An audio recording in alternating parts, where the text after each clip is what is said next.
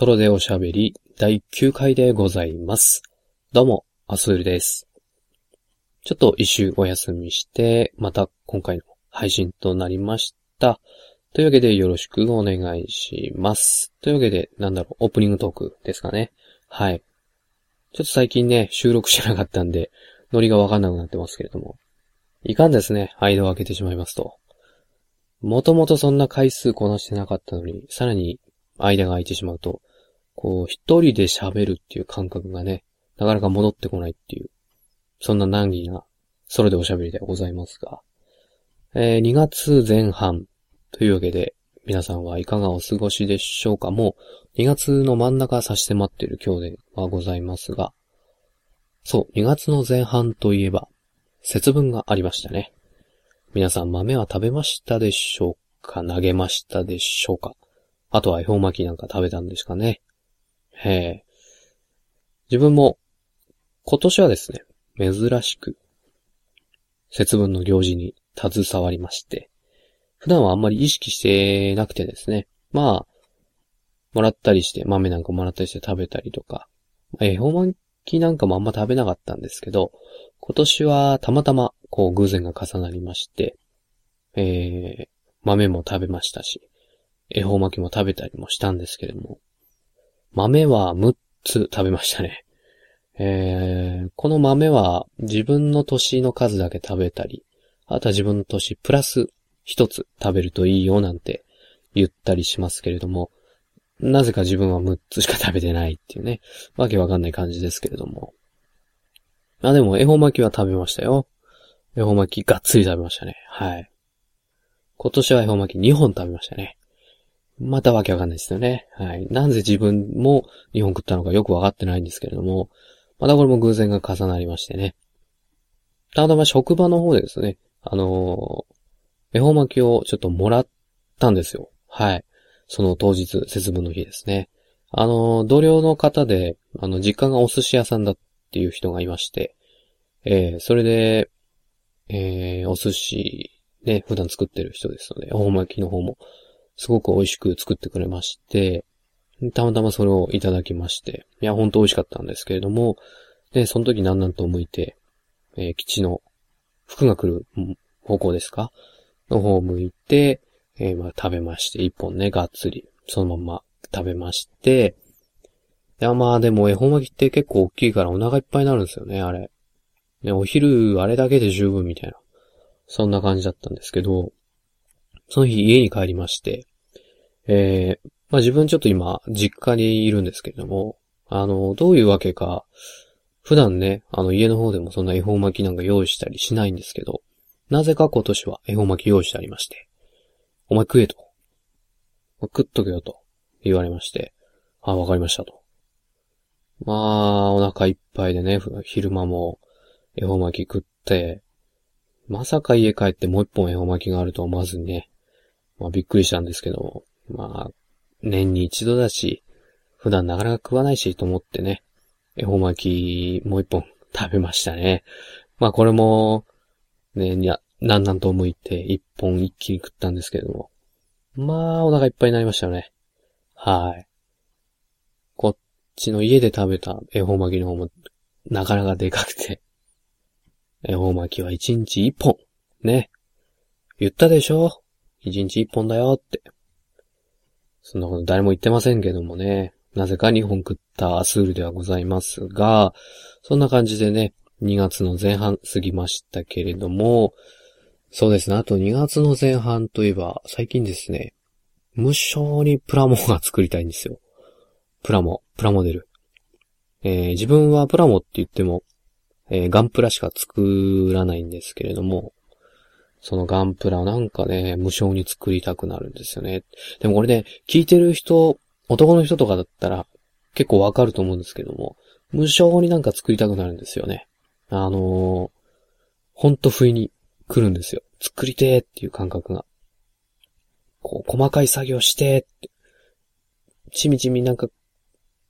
すげえ大変な作業してーみたいな、ね、わけわかんない衝動が起きるんですけれども。でなんでだかなと思ったら、そういえば、そろそろ、ガンダムユニコーンが、ね、第6話の方が配信来ますよね。もうちょっとですかね。ガンダムユニコーン、まあ、えっと、結構有名ですかね。えー、初代機動戦士ガンダムから続く、えー、続編といった感じですけれども。そちらの第6話が、えー、ついにそろそろ、あ配信の方になるということでね。いろいろこう映像が出てきたり、気になる内容がこうどんどん出てきてるんですけども。多分ね、何ですかね、サブリミナル効果っていうんですかね、こう、別に、自分、その、プロモーションムービーとか、あの、あんまり見ない方なので、全然目に入ってないんですけど、なぜかね、こう、字を見たりしてね、ガンダムユニコーン今度なんか PV が公開みたいなね、あの、7分のなんとかが公開みたいな、そういう字を見てると、これがね、何ですかね、やっぱりこう、プラモに繋がっていくんですかね。ついつい Amazon とかなんかでこう、ガンプラ、最近何が出てんのかなとかなんか、こうチェックし始めちゃいますね。まあそのせいかね、あの、今度出る、なんかまた新しいプラモデル？ガンプラ？ちょっと欲しいなとかなんか思っちゃったりしてるんですけれども、ね。これは、どうすりゃいいんですかね？作りゃいいんですかね？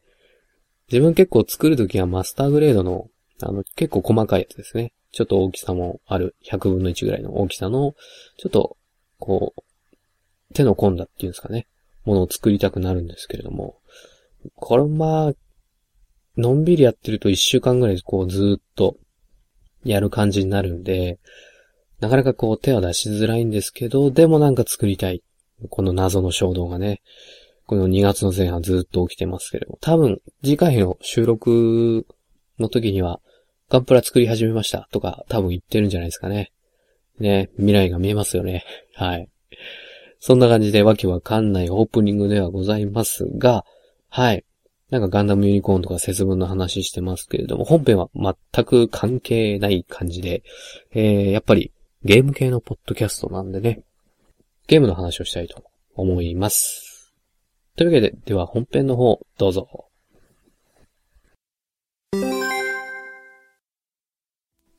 はい本編です。では第9回本編の方になりますが、今回はどんな話するのかと言いますと、まあ、特にこれといった話はございません。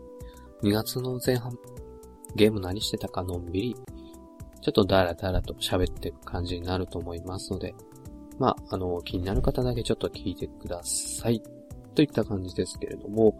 そうですね。えー、前回、前回じゃないですね。そのもうちょっと前ですね、えー、ロストデッセイ始めましたよっていうのをちょっとポストキャストの方で言いましたが、えー、そのロストデッセイをクリアしました。はい。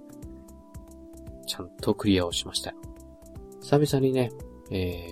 ー、RPG の方をやって、えー、エンディングまで迎えたんですけれども、いやー、やっぱり RPG はいいですね。マイゲームマイゲーム、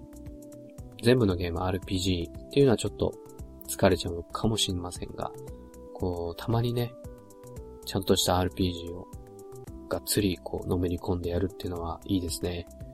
今回のロストオデッセも結構楽しめましたね。そうですね、感想の方ちょっと言っていきたいんですけども、まだロストオデッセイやってなくてこれからちょっとやりたいですよっていう人がいましたら、そうですね、5分ぐらいちょっと、あの、飛ばしていただいた方がいいかなと思います。ちょっと今回はネタバレをしながら話す感じになっちゃうと思いますので、そうですね。まず、ちょっとロストデッセイの方の、えー、エンディングまで行った感想なんですけれども、えー、まあ、まあ、王道のエンディングというか、RPG の、えー、終わり方かなと。そんな感じでしたね。終わり方は、えー、大団円で、みんなハッピーって感じで終了したんですけれども、えただ一つですね、ちょっと気になったことがありまして、主人公、えー、をはじめ、主人公4人ですかね、主要のキャラクター4人っていうのが、不死の体だと。死なない体を持っていると。で、それはどういうわけなのか。なぜ彼らは何千年も、何千年もではないですけど、えー、1000年以上生きているのかと。そういった謎があったんですけども、物語のこう終盤に差し迫ると、そういった部分に、えー、焦点が当たって、こういう理由で我々こういう体を持ってるんだと。っていうふうになんとなく触れるんですけれども、本当にこう、なんとなくなんですよね。確信に迫るっていう感じではなかったんです。こういう、こういうわけで、こういう風になってるんだ、みたいな。なるほど。とプレイしている側が納得するような答えではなかったですね。えー、言ってしまいますと、なぜ1000年以上生きる体を持っているのかというと、別の世界から、ある使命を帯びて、この世界に来たと。だけど、えー、一人の裏切り者によって、なぜここの世界に来て、どういう使命を果たさなければいけないのか、そういったものは忘れてしまった。といった感じで、えー、結局その使命っていうのは何だったのか、で、別の世界っていうのは何だったのか、で、魔導力っていうのが今回のこのゲームのポイントではあったんですが、その魔導力っていうのがその異世界から来ているものだと。で、その異世界と繋がっているものが鏡なんですけれども、その鏡を通して、なぜ魔導力が来ているのかとか、なぜ魔導力の方が、こんなにも、この世界に普及してるのかとか、そもそも魔導力って何なのかとか、そういった部分には、あの、あまり触れずね、ですね、エンディングを迎えてしまいまして、ただまあ、あの、自分はそのやり込みプレイをしてなかったので、もしかしたら、そういった部分に、あの、触れている、なんていうんですかね、あの、サイドミッション、サイドクエストっていうんですかね。ちょっと寄り道をすればわかるよっていうのがあったのかもしれないんですけれども、とりあえず、えー、メインストーリー一本で進んでいくと、そういった部分、えー、謎の部分ですね、触れられずに終わってしまったと。結局主人公たちはどういう存在だったのかとかちょっと気になったまま、まあ終わってしまうんですけれども、まあ、エンディング、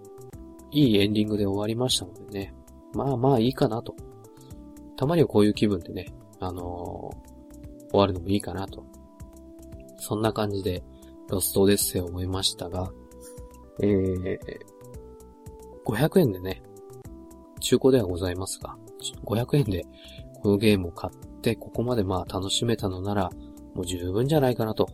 個人的には思ってます。そんな感じで、ロストオデッセイの方をクリアしましたので、まあ簡単ではありますが、感想の方ですね。ちょっと報告させてもらいました。ね、今回はまあ、まだまだ、ロストデッセだけではなくてですね、他にも話したいことあるんですけれども、お次はですね、そうですね、最近、動物の森お休み気味ですね。えー、第1回から意気揚々と、えー、動物の森紹介してましたけれども、まあ、今はもう3ヶ月目ぐらいですか ?11 月発売して、えー、12、1で2月ですので、3ヶ月目ぐらいですかね。突入、えー、突入して、まあ一回ちょっとまあ秋は来るだろうなとは思ってたんですが、まあ現在今ちょっとやりたいことをやり尽くして、ちょっとお休み気味って感じですね。ただ、動物の森は季節ごとにイベントがあったりするので、また春になったりしたらね、まあその前にもちょこちょこやるつもりではありますが、春になったら、またちょっと時間を作って遊びたいなーなんて思ってるんですけれども。ツイッターとか見てるとね、えー、でも、まあ自分はこんなですけれども、まだまだ遊んでる方いらっしゃいますし、あとゲームの売り上げ自体もですね、まだまだ伸びてるようで。いやー、これはちょっと予想外でしたね。えー、今回、あの、ソフト、パッケージの方ですね。あのー、あんまり出荷されてないようでしたが、まあ、ダウンロード版の兼ね合いもあるのかもしれないんですけれども、どこも品切れ状態です。数も少なかったそうなんですが、それでも、あのー、販売台数、かなりの数いってるということでね。いやー、これちょっとびっくりしましたね。動物の森もまあ、ゲーム、あ、えー、任天堂64からですか？ですので、結構長いゲームになるんですけれども、シリーズ最高なんですかね、この売り上げは。そんな勢いで売れてる動物の森ですけれども、まだまだこう遊べる要素あると思うので、またちょこちょこやっていきたいかなと思います。実はね、あの、3DS 他のゲームも積んでるんですよね。あの、ファンタジーライフっていうゲームですけどね。あの、そちらも、こちらはちょっと、やっぱり RPG 寄りの、剣と魔法の冒険みたいな感じの、だけどちょっとスローライフができるような、そんな感じのゲームなんですけど。こっちをね、積んでるので、まあ、機会を見つけて、こっちもちょこちょこ遊んでいきたいなと思います。思ってますね。はい。そんな感じの 3DS 事情ですけれども。あとは2月入ってからですね、えー、あのゲームを始めましたね。始めたっていうか、1回しか、1回じゃないですね。2、2回か。2回ぐらいしかちょっと遊んでないんですけれども。えー、ダスト514っていうゲームですね。あんまり聞き慣れないゲームかもしれませんが、こちらはですね、えー、PlayStation 3の方で、現在無料で、あの、ダウンロードできる、あの、オンライン FPS なんですけれども、こちらはちょっとね、無料なので、せっかくでは、なので、ちょっと遊んでみようかなと思って、えー、遊んでみたんですけれども、まあまあ、なかなか面白いですね。ダスト514ってどういうゲームかなって言いますと、えー、いわゆる SF, の世界、えー、宇宙を舞台にした SF の世界観で、えー、いわゆるファーストパーソンシューティングと呼ばれる、えー、自分の目線で、えー、相手を狙って撃つ。撃って対戦するゲームですよね。で、もともとは、あの、アイスランド、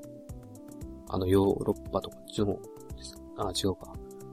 かな？あの、アイスランドのゲーム会社の方が開発して運営をしているゲームだと。で、そちらの、えっ、と、イブオンラインっていう、こちらもオンラインゲームなんですけれども、そちらと同期をしていると。リアルタイム接続をしてるようでして、あの、ダスト514は FPS、アクションなんですけれども、イブオンラインの方はなんていうんですかね、RTS とかシミュレーション系らしくてですね、全く違うジャンルなんですけども、世界観、あとは時間を共有していると。ちょっと変わったオンラインゲームですね。で、あの、イブオンラインの方は遊んではいないんですけれども、今回はダスト51の方ちょっと遊んでみまして、まあまあ本当面白いなと思ったんですけれども、まだまだちょっとボリューム不足かなと言った感じですね。はい。えー、現在、オープンベータですかね。オープンベータで無料で遊べるっていうことで、いろいろ多分今テストをしてる段階ではあると思うんですけれども、えー、プレイした感覚としては、そうですね、バトルフィールドとヘイローがこうちょっと合わさったような感じですね。全然違ってたらすいませんって感じなんですけど。まず、えー、ヘイロー4とか、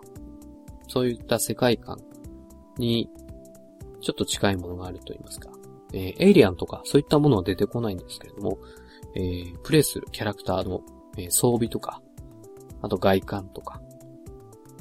あとはそのゲームのシステムで、えー、体力とは別にシールドって呼ばれる、えー、ものがあったりとか、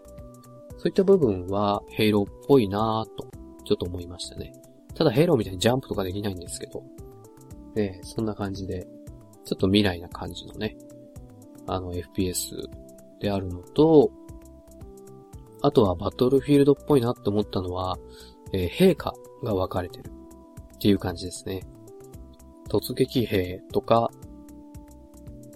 あとは公兵、あとは偵察兵とか、まあ、そ、あとは、何でしたっけ、えー、救護兵じゃなくて、えー、衛生兵か。そんな感じで、こう、大きく4つに分かれてる感じなんですけれども、まあ、その辺の、こう、使い分けとか、自分のプレイスタイルに合ったものを選んで戦う。で、必ずしも敵を倒すだけが、えー、た、仕事ではないというかね。各々の自分の好きなように動けるっていうのは、とてもバトルフィールドっぽいなとは思いましたね。ただ、バトルフィールドよりフィールドは狭いですし、結構スポーツライクというかね、目まぐるしく戦況が変わるような、こう、結構スピーディーな展開。そういった部分は、コールオブデューティーとかヘイローっぽいのかなとは思ったりしますけれども。で、ちょっと面白いなと思ったのが、あの、バトルフィールドシリーズとか、あとはコールオブデューティーとか、まあそういった FPS なんかで言うと、カスタマイズの幅っていうのはある程度もう決まっちゃってると思うんですけども、ダスト514に関しては結構自由が利くというか、あのー、例えばスナイパーライフル持ってるけど、アーマーは結構がっちりとかね。あとは、武器いろんなの持ったりとか、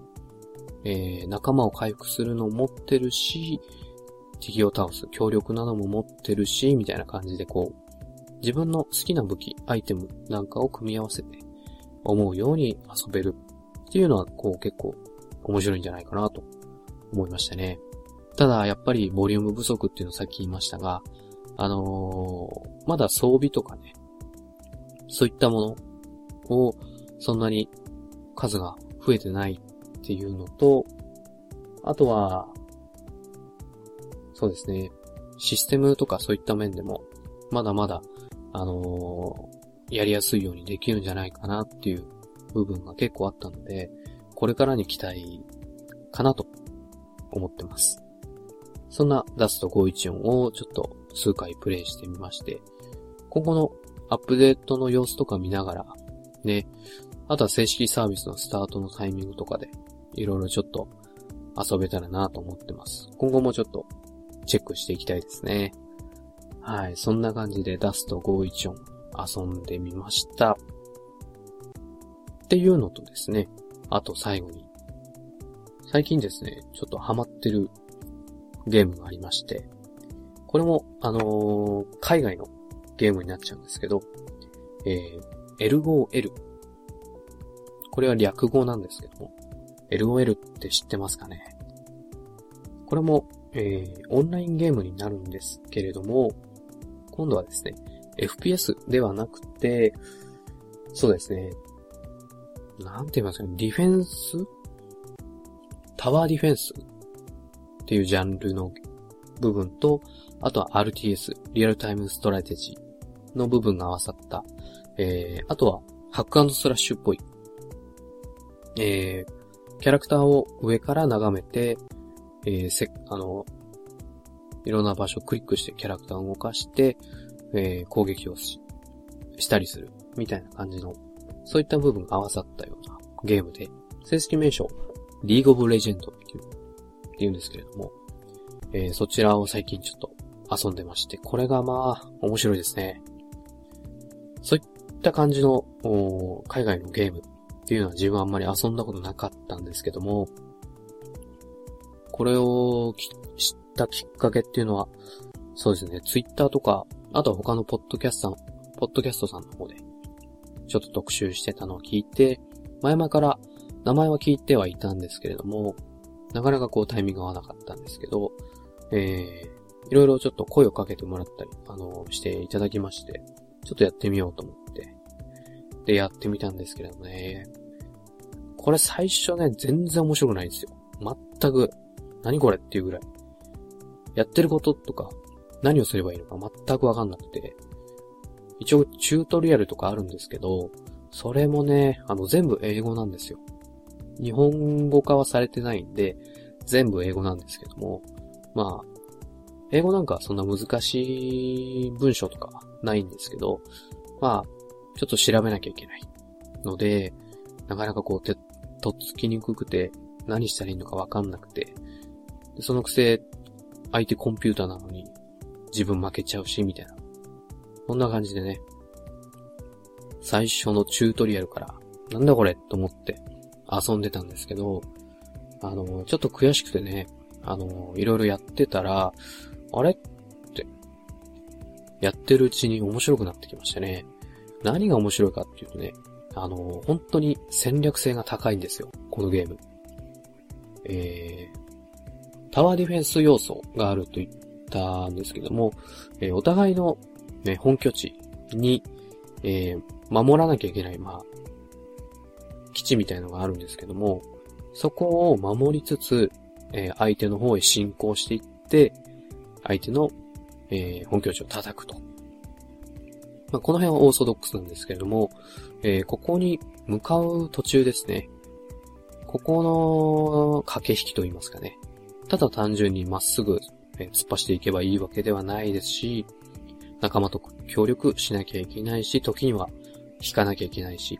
まあ、こういう単純な駆け引きと、そこにですね、あの、各キャラクター、まあ、ほんとたくさんいるんですけども、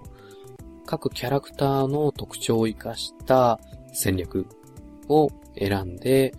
えー、仲間と協力して戦うと。で、さらにこのゲーム中、プレイしてる間ですね、キャラクターがどんどん成長していくんです。えー、各キャラクターは、レベルが上がると、いろんな特技が、えー、使えるようになったり、強くなったりするんですけれども、またこの特技もね、あのー、様々ありまして、本当にもう、細かく設定されてて、ここをね、うまくこう、考えて、で、戦略を組み立てて、で、単純にキャラクターが成長するって言っても、あのー、強くなるだけじゃなくて、先にこのスキルを成長させたらいいんじゃないかとか、逆にちょっと、あの、相手によって成長させるスキル変えたりとか、あとは他にもアイテムという要素があって、敵を倒すとお金がもらえるんですけども、えー、プレイ中にですね。で、プレイ中に得たお金を使って、えー、本拠地の方戻ってくると、アイテムが買えると。で、お金を使っていいアイテムを買って、そしたらまた、えー、相手の陣地の方へ進んでいくといった感じで。そんな感じでね、あの、アイテムの要素もとても大事になってきまして、このアイテムもかなりの数ありますね。で、各アイテムによって本当に効果がいいろいろ違ってて、で、ここも相手によっていろいろ、えー、アイテムの組み合わせとか変えたりしながらね、やっていくんですけれども、まずこういった部分がですね、あの、知れば知るほど面白くなってきますね。あ、こういう組み合わせがいいのかとか、相手によってはこれがいいのかとか、ちょっと覚えるのとか、あの、英語なので、ウィキを見ながら、えー、解説を見ながら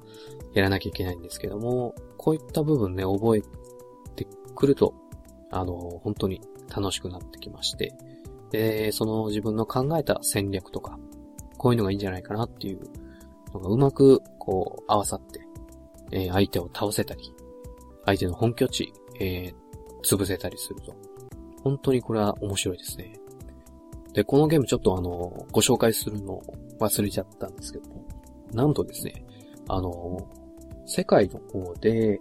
同時接続人数、オンラインゲームにおいて、え、同時接続人数っていうのが、あの、ワールド・オブ・ウォークラフトっていうアメリカの MO、MMO を抜いて世界一になったということ、ね、それぐらい人気のゲームなんですけれども、えー、実はこのゲーム無料でできるんですよ。最初自分もびっくりして、あ、無料でいいんだと思って。で、もちろんお金をかけてっていう部分もあるんですけど、全然お金を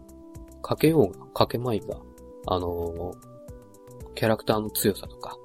勝率に影響することは全くないので、全くって言ったらまあ、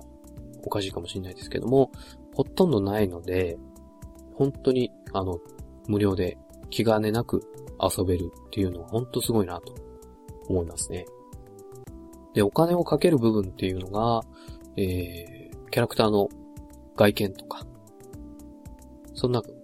あやつとか、あとは、アイテムですね。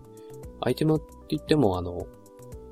直接、こう、キャラクターが強くなるとかそういったものではないみたいで、まあ、いろいろお金をかけられる部分はあるんですけども、えー、お金をかけなくても、かけてる人と同じぐらい、同じ立場で、同じステージで戦えると。そこはとてもいいなと思いましたね。あの、本当に、こう、実際にこのゲームはやっていただきたいですね。最初本当わけわかんないですね。イライラすると思いますし、何これ、やりづらいって思うと思うんですよ。あの、パッド？コンシューマーのコントローラーを使えないので、あの、マウスと、あとはキーボードのボタンを押してやるので、なかなかこう、やりづらいっていう人はいるかもしれないんですけれども、最初はね、あの、乗り越えると本当にもう面白い部分がどんどん見えてきますのでね。もし、あの、ハックスラッシュとか、タワーディフェンスとか、RTS とか、そういったジャンルの一つでも好きな人、ぜひちょっとやってもらいたいですね。あといいなと思ったのが、あの、自分の使うキャラクター、チャンピオンって言うんですけども、チャンピオン。えー、チャンピオンがほんとたくさんいるので、あのー、自分のプレイスタイル、あとは見た目とか、外見、容姿、そういったもの、自分の好きなものを選んで戦える。あとはそのチャンピオンを、あの、最初から全部使えるわけではないんですけども、えー、だんだんゲーム内の方でポイントを貯めて、えー、アンロックしていく形なんですけど、えー、毎週ですね、あの、無料で使えるチャンピオンっていうのが、週替わりで、あの、ありまして、なので、あの、最初のうちは、全然、あの、数が少なくて、つまんないっていうこともなくてですね、あの、最初から、えー、10種類以上ですね、あのその、チャンピオンっていうのを自由に選んで使えるので、こう、またね、そのおかげで、自分のプレイスタイルとか、あの、いろいろ知ることができるので、そういった部分もすごいいいなと思いましたね。はい。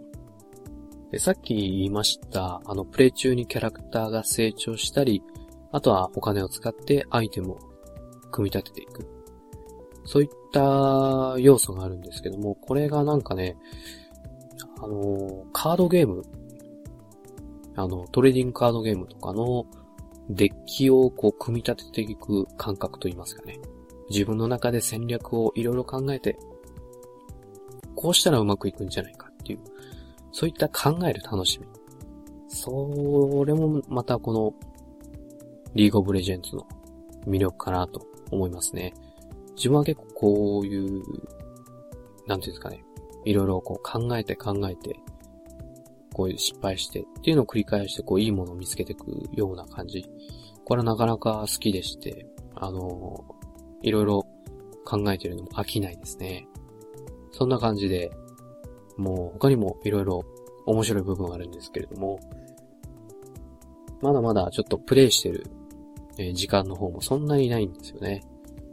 あの一戦一戦が結構このゲーム長くて、だい体、あの、30分から50分ぐらいは一戦一戦こうかかってしまうので、あんまりこう戦いの数っていうのはあんまりこなせてないんですけど、まあそれでもね、あのー、その30分から50分濃厚な時間。これは本当に面白いですね。楽しいです。あっという間にその時間が過ぎていくっていうね。そんな感じでこう夢中になってるんですけども。まあ、それでもまだそんなに、あの、時間、プレイできてないので、まだまだちょっと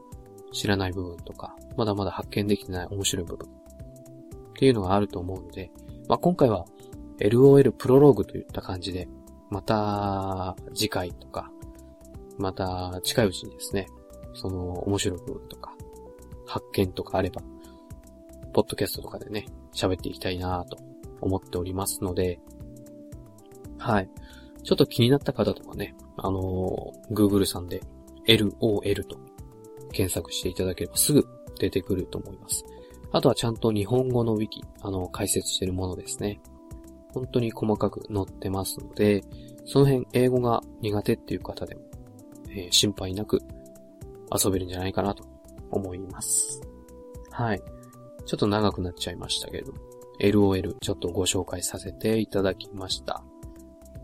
そんな感じで、2月の前半は、えー、ちょっとゲーム遊んでましたが、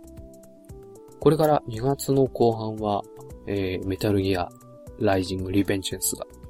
来ますので、そちらも、えー、プレイした感想など、ポッドキャストの方で話せたらなと思っております。はい。そんな感じで本編お送りしてきました。お、意外と時間経ってますね。えー、ではでは、そろそろ、えー、エンディングの方へ行きましょう。というわけで、エンディングです。今回は、